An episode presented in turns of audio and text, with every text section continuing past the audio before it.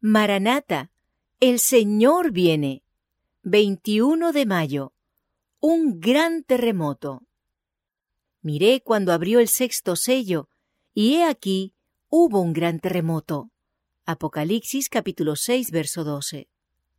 No sólo predecían las profecías cómo ha de producirse la venida de Cristo y el objeto de ella, sino también las señales que iban a anunciar a los hombres cuándo se acercaría ese acontecimiento.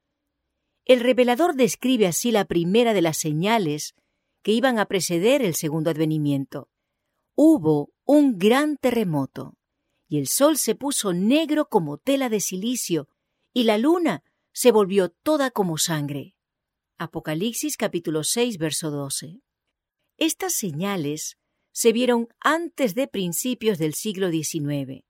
En cumplimiento de esta profecía, en 1755 se sintió el más espantoso terremoto que se haya registrado.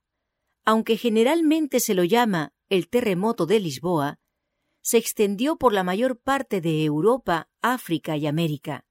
Se sintió en Groenlandia, en las Antillas, en la isla de Madeira, en Noruega, en Suecia, en Gran Bretaña e Irlanda. Abarcó por lo menos 10 millones de kilómetros cuadrados. La conmoción fue casi tan violenta en África como en Europa. Gran parte de Argel fue destruida. Y a corta distancia de Marruecos, un pueblo de 8 a 10 mil habitantes desapareció en el abismo. Una ola formidable barrió las costas de España y África, sumergiendo ciudades y causando inmensa desolación. Fue en España y Portugal donde la sacudida alcanzó su mayor violencia. Se dice que en Cádiz la oleada llegó a 60 pies de altura, 20 metros. Se calcula que 90.000 personas perdieron la vida en aquel asiago día.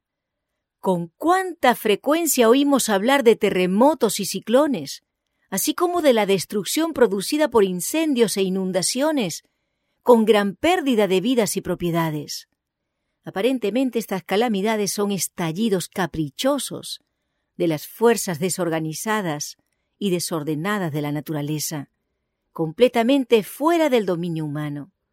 Pero en todas ellas puede leerse el propósito de Dios se cuentan entre los instrumentos por medio de los cuales Él procura despertar en hombres y mujeres un sentido del peligro que corren.